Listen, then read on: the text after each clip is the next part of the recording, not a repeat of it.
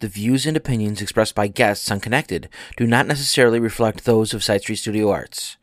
Episodes may contain adult language.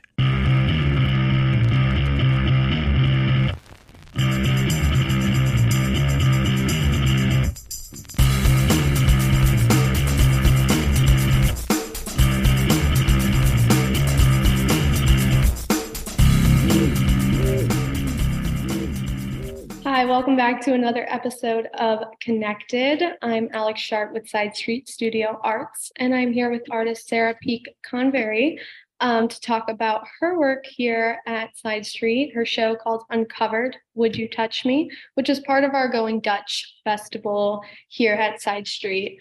Um, so, before we begin with the interview, Sarah, if you just want to give a little background of yourself as an artist, um, as well as the medium that you work in. Okay. Um, I I moved I moved to Chicago in 1990. I shortly after that I started graduate school, and then then I took a big hiatus from art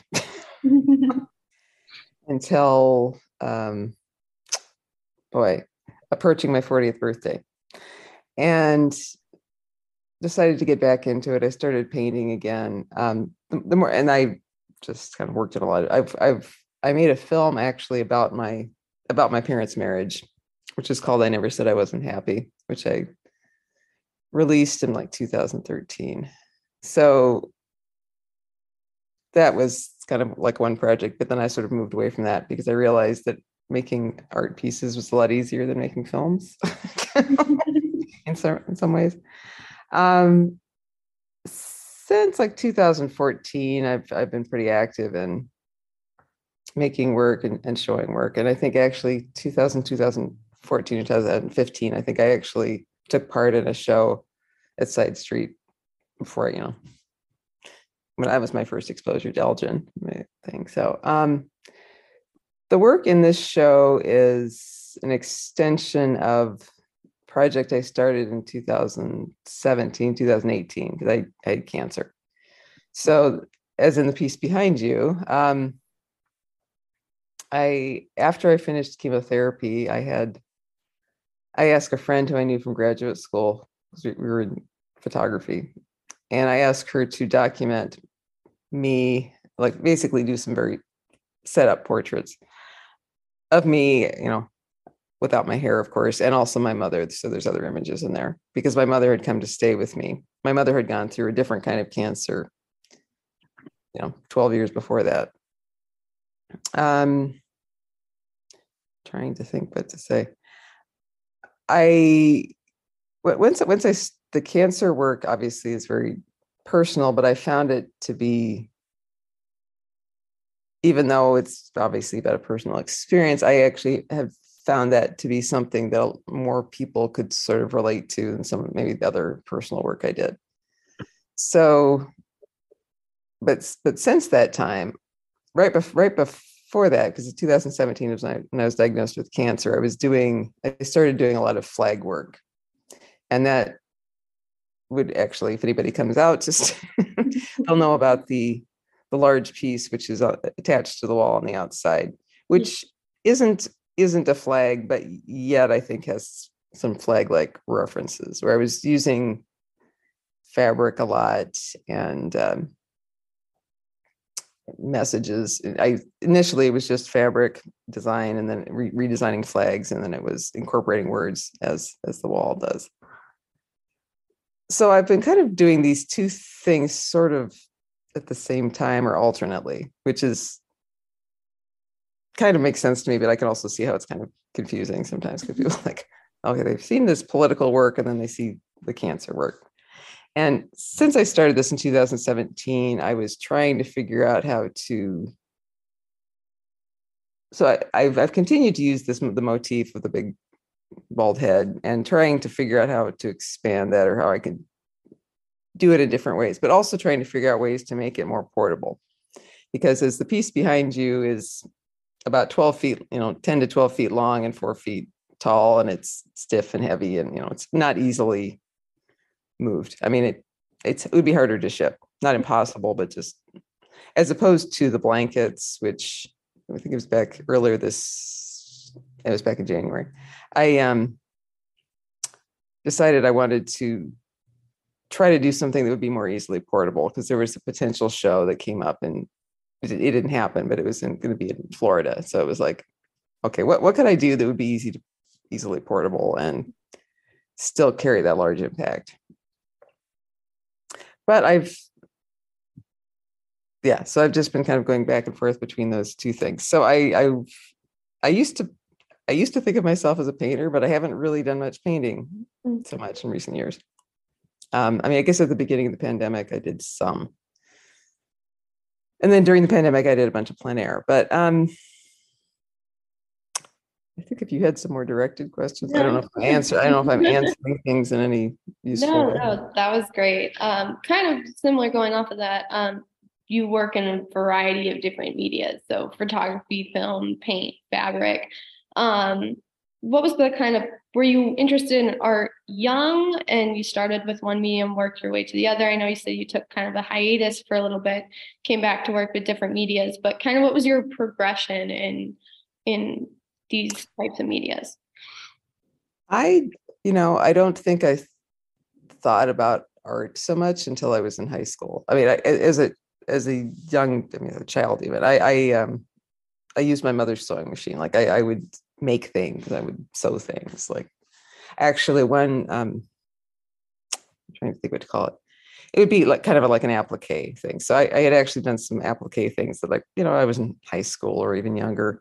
I'd made some of these things, and it was actually, and I kept them because I have a family. I'm in a family where you don't ever throw anything away. I actually incorporated some of those pieces that I had done in, you know, like I was in my teens, and I actually used some of those pieces in a in a, in a piece that I made actually in 2016. That was the kind of related to the to the uh, to the election actually. so I would say fabric was really the first thing I ever worked with, but I didn't think of myself as an artist per mm-hmm. se. I got into high school and then I got a little more like, oh, okay. Some point in high school, I sort of decided, yeah, I, I think that's what I want to do. There wasn't, I can't say there was any real clear like material progression. I mean, there was influences. Like I had an art teacher who's one of the few people in my hometown I'm still, well, actually, she doesn't live there anymore. But anyway, she was one of the few people from my growing up times that I still am in contact with. And she was always very encouraging, even though I was a rather desultory student, I think. My senior year of high school, I actually was an exchange student to New Zealand, and I got more interested in art there. There was a teacher there who was very passionate. I guess I would just have to say he was very passionate about art. And so when I came back, I decided to, yeah, I decided that I, that I wanted to study art. Went, you know, went through four years of school, spent one year as an exchange. I mean, excuse me. At one point, I I transferred from the University of Iowa to Rhode Island School of Design, which was very, inf- you know, I learned a lot, but it was also sort of personally disastrous. Just kind of like- even though I had lived on the other side of the world, somehow going from the Midwest to the East Coast was in some way even a further. Culture shock, yeah. And I kind of realized that wasn't where I felt comfortable. That, that I realized at that point how much whatever I was doing had to very much to do with something about home, yeah, and something about home or, or, or about, you know, even though I, you know, like I guess it takes you a while to figure these things out. Mhm. So I, you know, my, my mother still lives in Iowa. So it's, you know, I'm still in proximity to home, but I don't, I don't have to be at home. But I, yeah, the Midwest is certainly much more comfortable to me. It's hard for me to imagine living anyplace else. Yeah. So then I went, you know, I anyway finished undergrad and I was like, okay, so what do I do with myself? I don't know. And I got very kind of wrapped up in trying to figure out how to how to make a living. And I couldn't ever in my mind really put together how you would make a living for art. I have to say I still have trouble with that one. I know that other people are much and I think it had to do with it coming in part coming from an environment where nobody was an artist and you just don't it was there was a lot of fear around financial security so you don't take that kind of a risk even though i had taken the risk of you know studying art Mhm. moved to Chicago, and then I immediately got myself into a graduate program because I wasn't sure what else to do. So, okay. I worked on that, but by, by the end of that, and I know from other, you know, I mean, I know people have a variety of experiences with graduate school. I think some people it's a wonderful experience. I think a lot of people find it not so wonderful because you sort of have this idea that somehow you're going to find your mentor, which I think is, if you're lucky, you find a mentor. I mean, I think some people have a wonderful, as I said, I think a whole lot, probably more people than don't have kind of a more challenging experience with it. Mm-hmm. So I think by the time I was done with that, I was like, okay, I'm just stepping away from this for a while. So it was really much later that I decided to. Oh, I know, no, it was actually after my dad died. My dad died 2005, and somehow then that freed me in a way. It also made me confront all the paintings and things that were in my parents' attic because my mother was going to move. So, um, so I get to look at all this stuff again and go, oh, well, I like this, you know so what do I do now? Mm-hmm. So that was around 2005, 2006.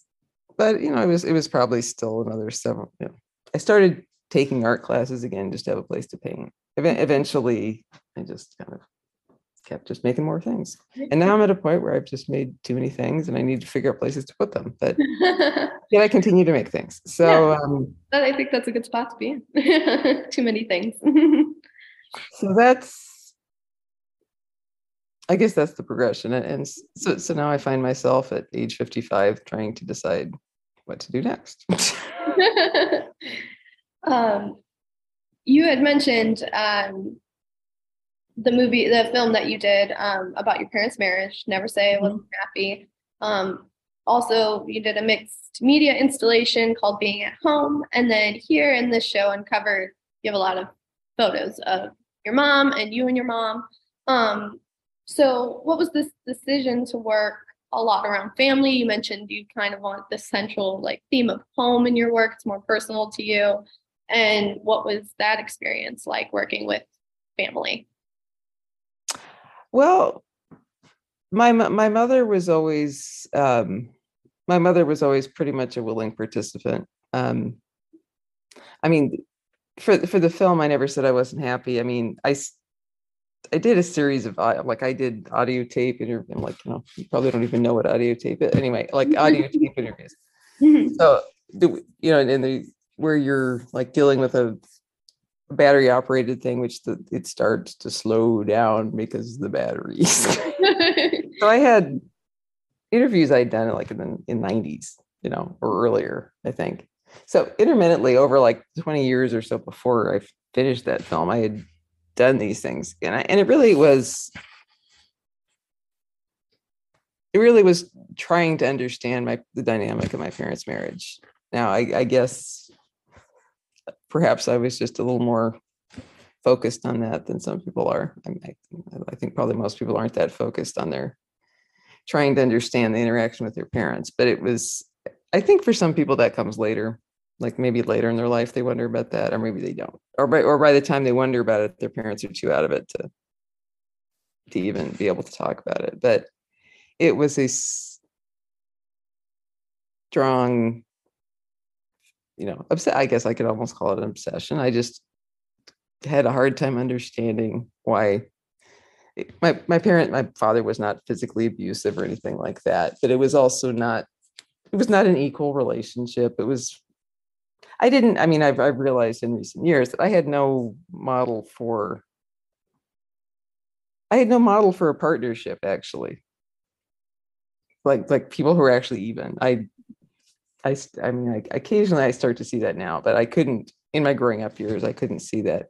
And that certainly impacted, you know, how I related to the world and how my own marriage is operated, you know, and so it, I think that was kind of the inner focus. So there were other family mem- there were some family members who were more cooperative with that than others. My mom was generally cooperating and people would, you know after they finished the film they would ask her, well, so you know why did you agree to this? And she said because somebody wanted to listen to what I had to say. Which you know, I was not her experience in her marriage at all. Um, so I think it's so she kind of had i think after there was kind of almost a, a light a lightness with her that happened after my father was no longer around. So that was and it, you know i mean the same thing i guess the same thing happened with me once he was gone. I, I allowed me i no longer felt this kind of okay you have to not you have to be doing something you have to be involved in some kind of work that i understand Yeah. meaning that he would understand and that you know that was never the case when he was so, so you know that's i guess that's where my family you know like i get i guess there are people who manage who are much more detached from their family and i just it was not and still i guess i still i guess i'm not because uh, my sister Mhm. my sister lives here in chicago and we but yeah so but it was really i think the first time in my life that i really did anything that was more like that was out you know not so much personal really was after was uh, was after the 2016 election um yeah and your mom you said your mom was like a willing participant in in your work. Um so how was it working with her for this show uncovered and the vulnerability that came with it? Well see the thing is all, all these photos were taken in 2017 so she she already kind of you know. I mean the, the thing about her, her um yeah being show, showing her chest and stuff she had not it, it- until we went until i went through cancer she'd gone through cancer and said i through cancer and still until after she and i had basically gone lived through this together with me not just her but me I think at that point she then felt like it was okay to do that, but she would she would not be somebody who would normally have done that. And you know, she wasn't. I can't. I can't say she was like you know because I, I had photographed her at other times, but it was more her back or you know, her face or something, but just not her chest. But it was. I think it was just after because. I think because she realized I had gone through the cancer experience also, she I felt like I had a I felt like I had a much better understanding what I mean, I not the same because I didn't have that I didn't have that kind of cancer, but and I didn't have that kind of scarring. Mean, I just dismemberment, whatever you want to call it. But um yeah, I think I think at that point she felt like that was she agreed to it. So, you know, so she knew so she knew those pictures were taken and it was like, okay, so how do you you know, I, I haven't I haven't brought any of those. There's an art, there's a small art center in my hometown, but I don't believe any of those photos have ever been on the wall there. But certainly, you know, things have been on Facebook. You know, she knows, she knows people. So there, there are definitely people in the community who've seen those images of her. So she knows that. But it's, you know, that's that's not quite the same as walking into place. And she's also not on Facebook, so that's not yeah, I'm ac- I'm actually gonna at the end of the show. I'm actually she's gonna be in town, so I'm actually gonna bring her to come see the show. And we'll just oh that's great so, so she hasn't she hasn't actually seen this particular yeah yeah iteration. That's good. That's great. Um, kind of almost like an opposite question than the one I just asked. So, other than your mother, you are the primary focus in most of the works in the show. Um, So, to clarify, um, you said that uh, a friend had taken the portraits of you, or did you set up the portraits? Or Uh, so what what it was is I a, a year before that, I mean, before I knew I had cancer, August of 2016, I had gone I had gone home as I did on a regular basis anyway with my camera, digital camera, and I had I had set up doing some portraits with with my mother, like you know, on a tripod. Mhm. And in one of the images, I think it's actually the one that would be just to the west of you on the wall behind you. Mhm. There, there's there's a before and an after. There's like the white background and the dark background. So that one, I what I don't remember is whether it was on timer or whether I actually had my aunt was there also and asked her to like you know hit the shutter or something. Yeah. For that, but it was um it was I you know one of the one or the other. So it was in both situations. I had set up what the scenario was. I had set up okay this this is what I want this to be. I want, you know. So with, with my with my friend who came in, she I don't believe she used a tripod. She might have used a tripod, but she was she was she was there to make sure everything was in focus and we were more or less framed. And so she she agreed to do that.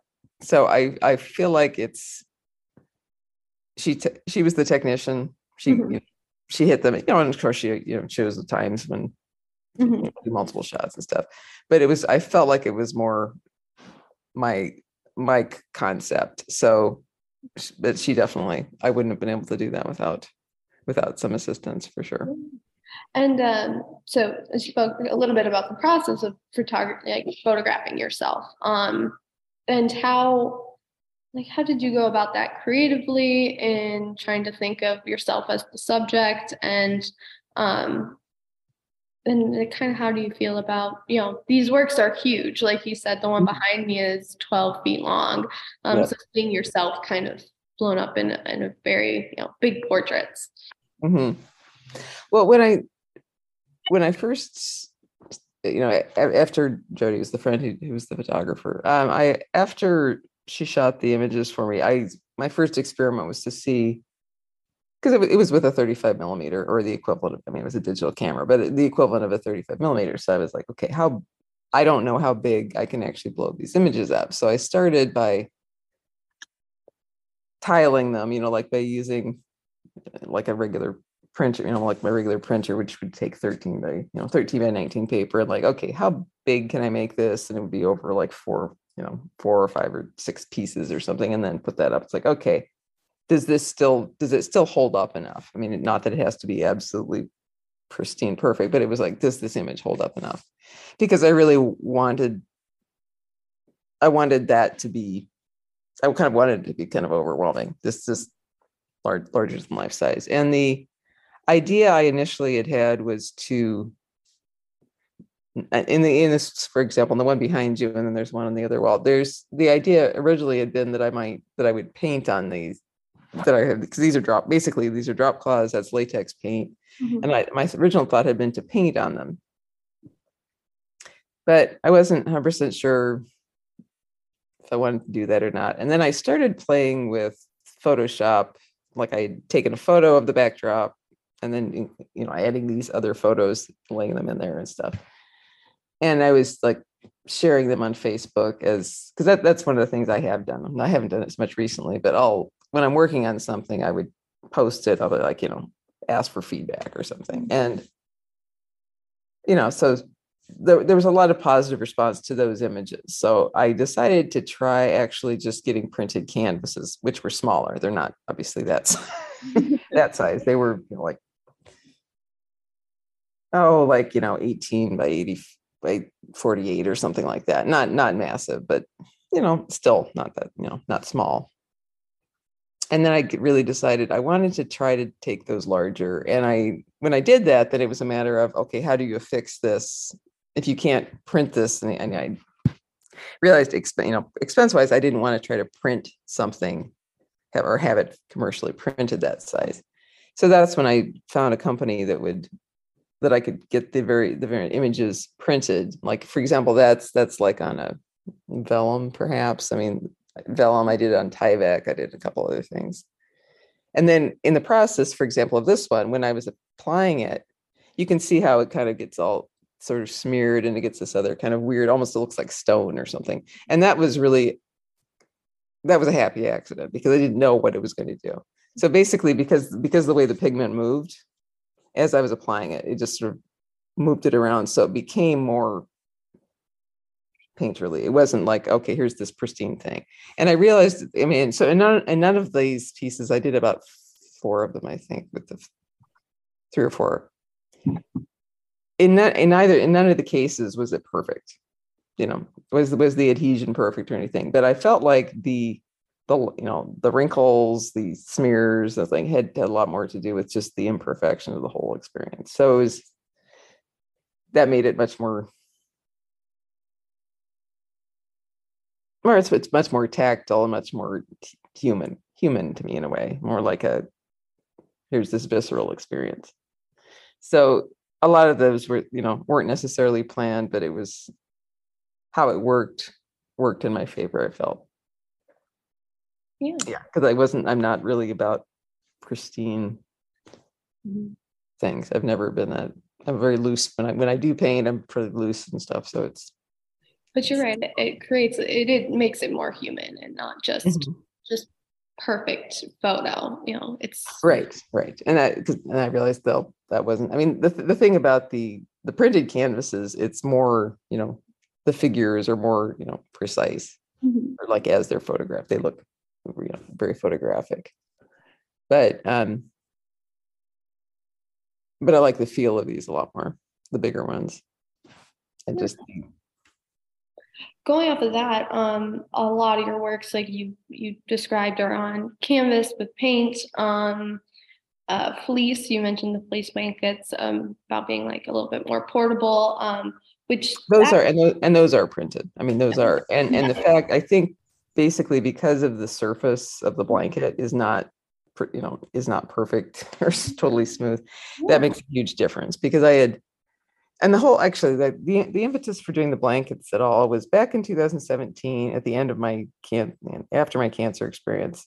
There was a show called Blanket Statements. Somebody I can't remember who put it together, and it was basically you submitted an image and they would print it on a blanket. So, I, so one of the blankets on the north wall is from that. And in the, like, I guess it was in January, I pulled out. I was pulling out old stuff, and I was like, "Oh, oh, there's an idea." Mhm. So, and that was printed on this more fleecy kind of whatever velour kind of thing. And I ordered some more blankets without realizing the difference in what the surface was. I had some others, and it was kind of just a plain flat surface. But again, it's the same issue with, you know, the difference between having the must up or you know potential for potential for movement or texture. There's just the texture makes all the difference. I felt so I went back and and just had them all printed. Uh, th- Those different images were all printed on on that velour, which is which you can disrupt, and that was one of the things I also wanted to encourage. I wanted to encourage people to touch them, and that's okay. I know you're not usually supposed to touch work, but with those, I I do think it's fine if people do that. yeah, yeah. I probably I probably should have. I, don't- know how else I would have said like, please touch me. You know, like that. Yeah, that's interesting because that's what Rita said too about her pieces downstairs. She was like, she's like, you can touch them, it's okay. like, yeah, because that's a thing with art is everybody always wants to touch it, but they're kind of like told, you know, we grow up knowing like, don't touch it. You know, Mhm. you're at museums and you go to touch something and it beeps, so we never think about that. Um, but yeah, I loved. I've never seen. Obviously, I've seen images printed on blankets before, but never used in like a show like this. Um, and you know, pe- everybody's done this with the blanket where they run their hand across it and it changes the texture and the color of the blanket. So using that texture for your um, photographs were just I've never seen that. It was extremely like unique, as well as um, some of your other pieces that you had um, plastered like for the print on drywall. Because you Mhm. look at it from afar and it looks like a normal painting. Um, but then you uh, you get close to it and you see that it is plastered on there. It creates like this little bit of texture and a little bit of depth. Um, so that was really interesting. And I know you said that like the texture was kind of a big um, thing for you because you didn't want it to look perfect. Does create, yeah. Um, so no, my next question was um, walking to the show. You feel it a sense of vulnerability, um, but also a lot of strength, and I think that comes from the vulnerability and also the size of the pieces. Um, so the title "Uncovered" it makes a lot of sense in in the subject of your show. Um, but can you talk and explain a little bit about the other part of the title, which is "Would You Touch Me," and how that relates to the works? Oh, okay. Yeah. So the wood, yeah, as I as the more I the more I've thought about that, it is it has various meanings that I don't know that I was thinking about so much. When I when I um back back in February back in February was the first show I I attempted, though it didn't for various and sundry reasons with the venue. Basically, it had to be taken down because there was issues about it. But the, the curious thing to me about that was it was just it was just three of the blankets and one of them was the one of my mother's chest the front not the back which of course if you if you just look at it it isn't even clear that it's a front. I mean i mean if, if you just look at that image it's it's not even really clear that it, this is where breasts were or these, these scars but it's just any case so that that blanket was laying out and i was about to hang it up and so somebody at this other venue was like kind of freaked out about it. So it seemed like there was this I think and I think especially with images of older women, you know, with not, you know, with not perfect bodies. My mother has lots and lots of moles and things, and I, I know I will have even more as I get older. but um, I think there's this kind of especially with older women's bodies, I think there's this kind of repulsion thing that happens. And I and I thought it was so strange that her her the person who was basically telling me we sh- we can't hang these is like, oh, this is going to upset children, or this this is bad for children to see. And I thought you're not even showing breasts, you're not even showing nipples, because usually in my experience, nipples are the thing that really set everybody off, which is part of the reason why in all these images my arms are crossed over so you don't mm-hmm. okay you don't have any nipples. The thing that gets people all worked out you know? Yeah. So it was like there aren't even you know, but what what is this about? This this isn't about, you know, th- this is about you don't want to have to like look at an old an old female body. You don't want, I mean, it just, you know, I just don't I just don't think there would have been you know, it, like a, a man with with even even like a man with with scars I mean, because mm-hmm. there are men with, you know, will have various incendiary scars. I don't think they would even, there even would have been a question it could have been an older man who had scars on his chest. This wouldn't have been offensive. No, that's crazy. I, I wouldn't even. It wouldn't have been. I mean, it wouldn't have been. Oh, this is going to upset children. Well, I, I don't think it would. I mean, I, I, I can't even imagine a scenario where that would have happened. So I was, so I thought, and I mean, I, I do know from you know, with, with with with my mother's experience, I mean, she was actually, I mean, I realize now she was relatively young. I mean, she was in her 60s, which really isn't, you know, I'm only 55. So it's like that's not that far off from where I am now. And I think, wow, you know, like but it, it was, you know, and I, and I don't know those parts of my parents' marriage and stuff, but I it's it's curious to recognize how you you know you're so removed from what your parents' lives are but there, you know, there's also just something about, I mean, like cancer in general, and I've you know I've heard things, especially. I mean, I think breast cancer in particular gets discussed. I didn't have breast cancer, but my mom did, obviously. You know, there is this thing where you become untouchable. Mm-hmm. I think, and and that also can just happen with age. You become, you know, less and less whatever whatever it just becomes less and less touchable. So i don't know that that was i have never talked to her about that. I don't know whether that was an issue to her or upsetting to her and I, it's hard to know that she would talk to me about it or if she remembers at this point because she's losing her she's losing her memory at this point. Um but i i also think just as as i as i age and you go okay here here you are and then at what point do you not want to be touched or do you still want to be touched but aren't considered touchable? So i think i think having these blankets here which on the one hand you kind of want to touch that mm. blanket but then there's another thing about what the image is which is you know attraction repulsion possibly. Possibly. I don't i don't i don't know what everyone else's reaction to it is. Yeah. Yeah that that's very interesting. Like i would never think that you wouldn't be able to hang these up or that it would be like not good for children to see or anything. Yeah, I, there were there were some anyway. The, I think a lot of I think there was a lot of other weird political stuff that we mm-hmm. didn't. It was it was um I was there was another artist and I that were taking part in this and it was the the irony was it was a show about breast cancer, but they didn't want any breast. oh my goodness! So it was very like Yeah. confusing. It's like, okay, did you see all these images ahead of time? And oh no, you didn't mm. look at them, but now you're gonna say no. It was it was really kind of a it was very strange scenario. Yeah. So so anyway, but it just brought up these other thoughts because it was like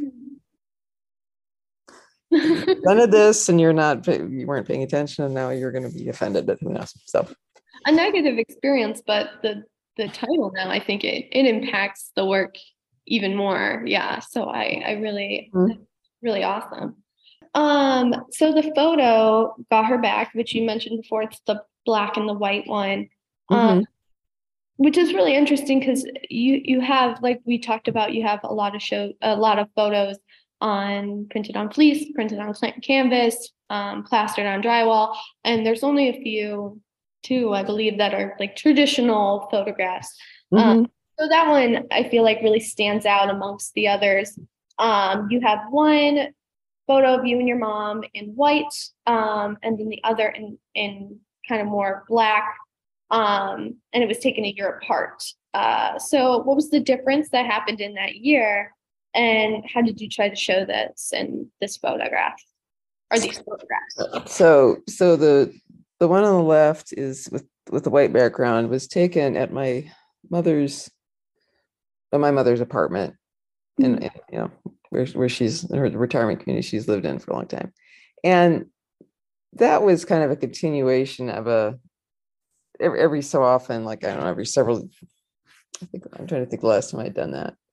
Every five or six years or something, I would do some portraits of you know myself with my mother and that one i think i was i was trying trying to get more of her you know each each time i would try to get more of her skin like I wanted to see more, more of her skin. So that was like it's like okay so we're gonna well we'll do this together and so you have the kind of the comparison okay here's here's me and, there's, i also did the same at the same time i also did photographs of my mother and her sister and her sister's about you know about 14 years younger than her. No no mm-hmm. excuse me.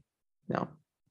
No her her sister's about 12 years younger than her but 14 years older than me or Okay. something like that so Mhm. and they have um i mean they're they're obviously very far apart in age but they have their faces are- are very similar so that people when when my aunt moved to to the town my mom has lived in for like the last 50 years um when she moved there even though she's much my aunt is very much thinner and stuff like that but she's there was strong enough resemblance that people would call them each they don't i mean in their actual physical form at this point my mother's much heavier and everything but people would still call her janice or kim. I mean they would confuse them all the time. So i also had them next to each other just to see the difference because my aunt is also like a, a yoga fiend you know so she's and doesn't believe in eating fat or anything. So she's just extreme, extremely lean and you know Mhm. whatever.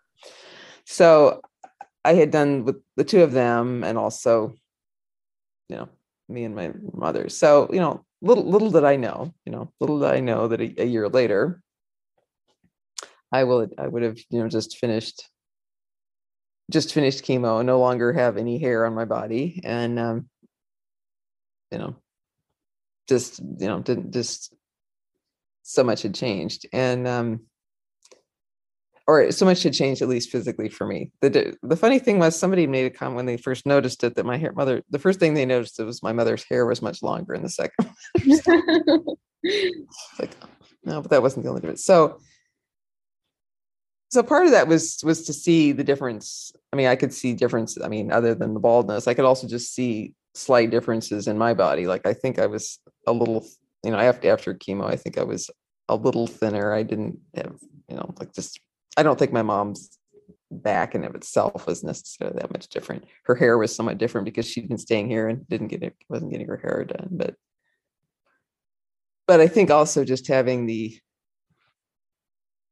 the opposition of the you know light and then the dark it wasn't actually a black wall but it didn't matter. I mean it's still just tonally it reads it reads light and dark.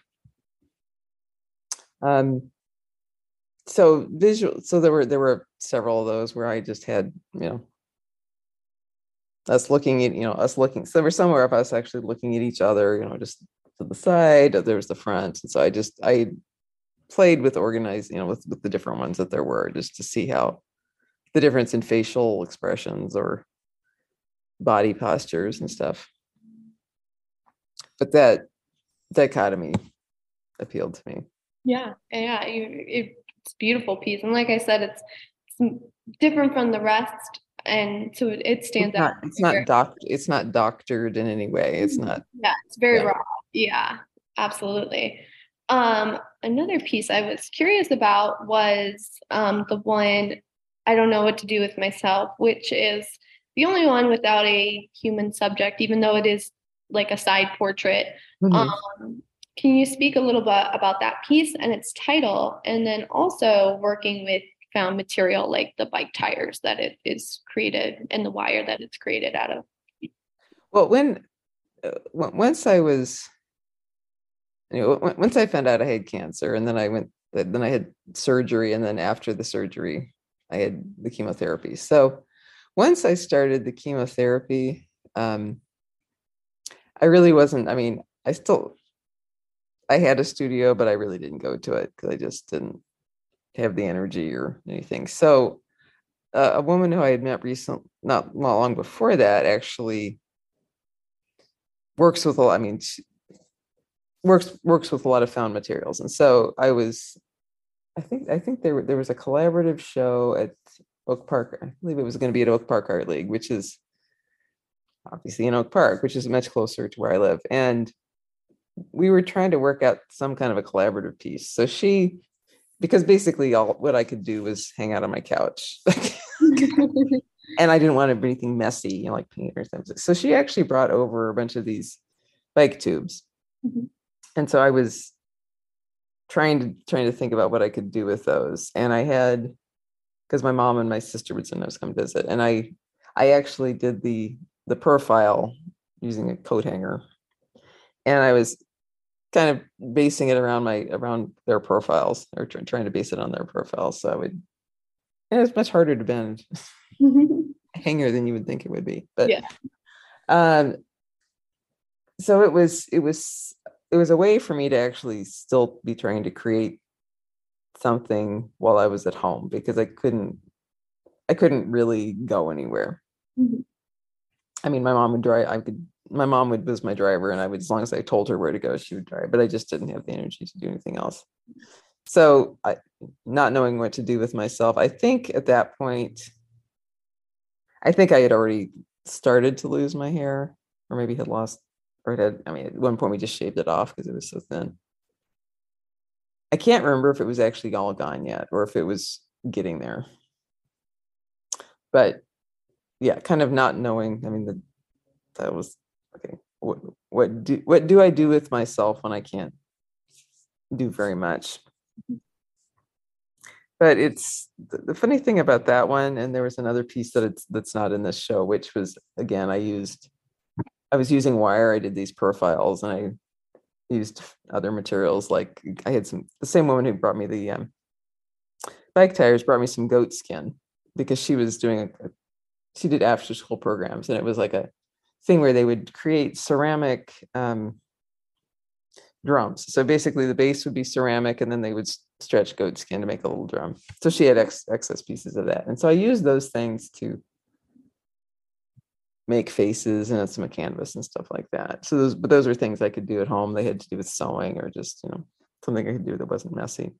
But the thing about those two pieces were that they had I mean, if if you were to look at some kind of some Indian art, like uh, American Indian art, I mean, there there were certain things that you could, some visual references. Not not that that was my intention, but that's what they started to look at. Because one of the other things I did was take all my um, wristbands, medical wristbands, because every time you go to a doctor, especially with that, you have a wristband. And so I had actually strung those along like a mohawk along the head of another of another profile, which is you know in a similar manner to what the to the to the, the rubber. But it was so it was kind of so you know all these all these dates and all these times, all this you know indication of the thing. But I still like that piece, but I think it, it was something that really required a particular context because I could see how it could go a little wrong if you were in the wrong context or be interpreted oddly or not not at all the way I intended. But yeah, I think I don't know what to do with myself was kind of just descriptive of what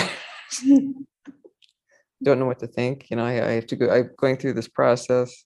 I didn't feel like my cancer was a death sentence. I think there's people who you know they're diagnosed with stage four of something and then they're really just but i never really had the impression that this was going to be the end really. I mean because the oncologist my oncologist was very much well we can cure this. This is Mhm. curable. Which i believed and i thought i would think that a doctor wouldn't say if they didn't think was true. Hopefully, yeah. and it seemed to be true since i've i've not had any remissions or anything and so it was like, what do I do with myself in this time period? yeah, what do I do with myself in this time period while I'm, you know, going through this because I just have to go through this. And I don't, I mean, there's there's people will use the analogy of like war with with with disease or cancer or anything. And I and I think that's a very that doesn't make any sense. That that that metaphor or whatever you it, it makes no sense to me because you're not doing anything. You are you were submitting to what's being done to you. That's you know the only the, the decision was and it didn't even feel like a decision. I mean i don't think there was it didn't seem like oh i wouldn't do this. I mean perhaps if i'd been much much further along in an illness and it's like oh i'm just going to feel worse and i'm going to die anyway i wouldn't have but it just didn't seem like it's like okay well this is this is what i have to go through Yeah. so i'm submitting to i'm submitting to this not so the war analogy never made any sense to me Oh, but that's interesting that this kind of different media of using bike tires and wires kind of came out of this period in your life where you just didn't really know what to do. So it it's very interesting to see that product of of this kind of waiting period. mm-hmm. Yeah. Um, another question I had for you was, and we kind of already touched on the topic that these are big pieces. Um, uh, so, and they really fill up the space really nicely. Um, so, kind of, what do you want the viewer to kind of feel going through this this space with these these ginormous kind of pieces? hmm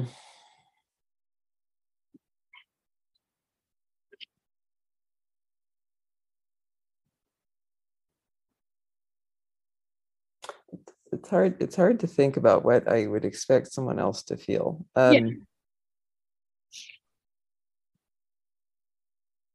i i would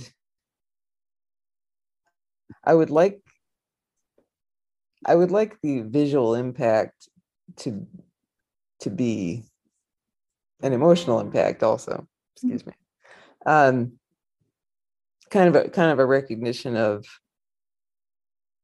how how when your body doesn't do what you want it to do how that really impacts you in a lot of ways. Or when you or, or going going through how going through an illness impacts is is very impactful. But you know you you go you go through it I mean, I've I guess over the years I've seen. I mean, I've seen a lot of different work. I've seen, you know, photographs from people in hospice, you know, or portraits of you know people who are dying, and then certainly many other images of related to breast cancer or various kinds of cancer. And I mean, there's there's a there's a lot out there with that, but I don't think it's I don't think there's such thing as too much of it. I think I think there's some kind of simple there's some some things that are fairly simple is, is sometimes as effective as anything else. But I, I do I do feel like there's there's a there is a huge difference between having those images on the blankets with with that texture as opposed to because I I actually had somebody because I posted some of the pictures on Facebook and somebody was asking me where did you get those prints made and I realized he didn't necessarily because he's looking at Facebook and he's looking at this. Yeah. And I said, well, you know, the thing is those are actually aren't those aren't technically print. I mean, they are printed, but they're printed on a blanket. They're not printed on, you know, archival photo paper. They're not huge pristine print. I mean, they're, know, they're not. So I, I do think there's a huge difference between, or I like to, I mean, I do think going into that space is very different than actually even seeing a photograph of any of those blankets. I don't think it's the same experience. I guess I, I have found that, I mean, I, I have also heard, art, you know, you hear artists say, oh, my work doesn't photograph well. Well, sometimes that's true. Sometimes people just don't know how to use their cameras, you know, you know, don't have a good, don't have good documentation. But I think there are sometimes works that really, you kind of need the physical presence.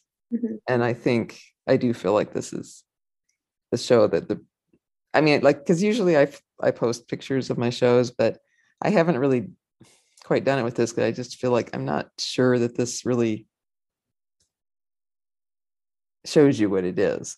I still probably, I, I think I'll probably still end up posting it because that's the closest thing you get. But um, yeah, I guess, I guess this, I guess it's hard for me to, um, this is kind of a tangent, I understand, but it, it's, it's kind of hard for me to wrap my head around like, you know, the NFTs or, or these, these things that are completely digital. The thing, the things really only, I mean, and unfortunately, I think a lot of art, I mean, most people's experience with art really ex- exists maybe even only in a in a digital format, mm-hmm. which I think is problematic at best. But I mean, there are there are works that work that way, but I don't feel like work that I do really does. No, and I think that the impact would be kind of lost if it only was Yeah, yeah. Yeah. digital. Yeah. you wouldn't have the same experience seeing these works. And like we discussed, the texture and the size and everything, you just you can't get it digitally. Mhm, mhm. So that's, that's like, but I'm but I'm also re- recalling being at a some kind of a conference a few. So, so it was some kind of symposium several years ago, and it was uh, it was an organization for artists over 50 and i'm over 50 no, you know i was mm. i was certainly over 50 at the time and it was but it was a younger woman who was saying you, you know you don't exist. And i and i think to some extent she's correct. I mean it's like you don't you don't exist if you're not on the internet.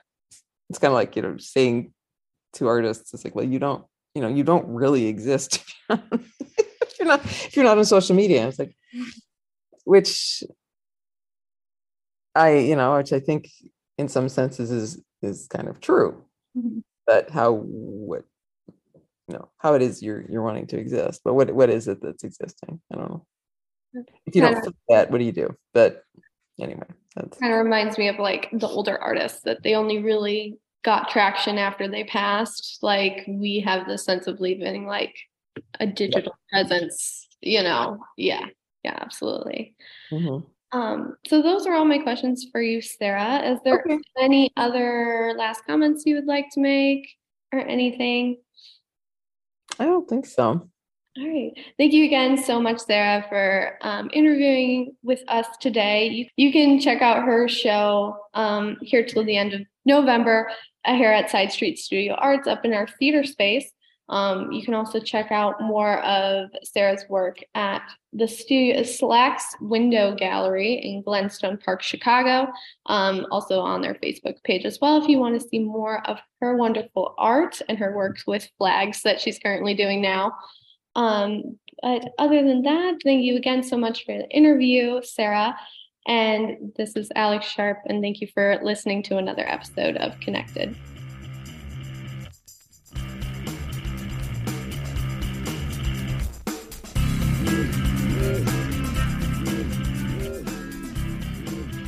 Connected is a Side Street Studio Arts production. Music by Tanner Melvin. Produced by Nick Mataragas. To find out more about Connected and all the great things Side Street Studio Arts offers, please visit sidestreetstudioarts.org.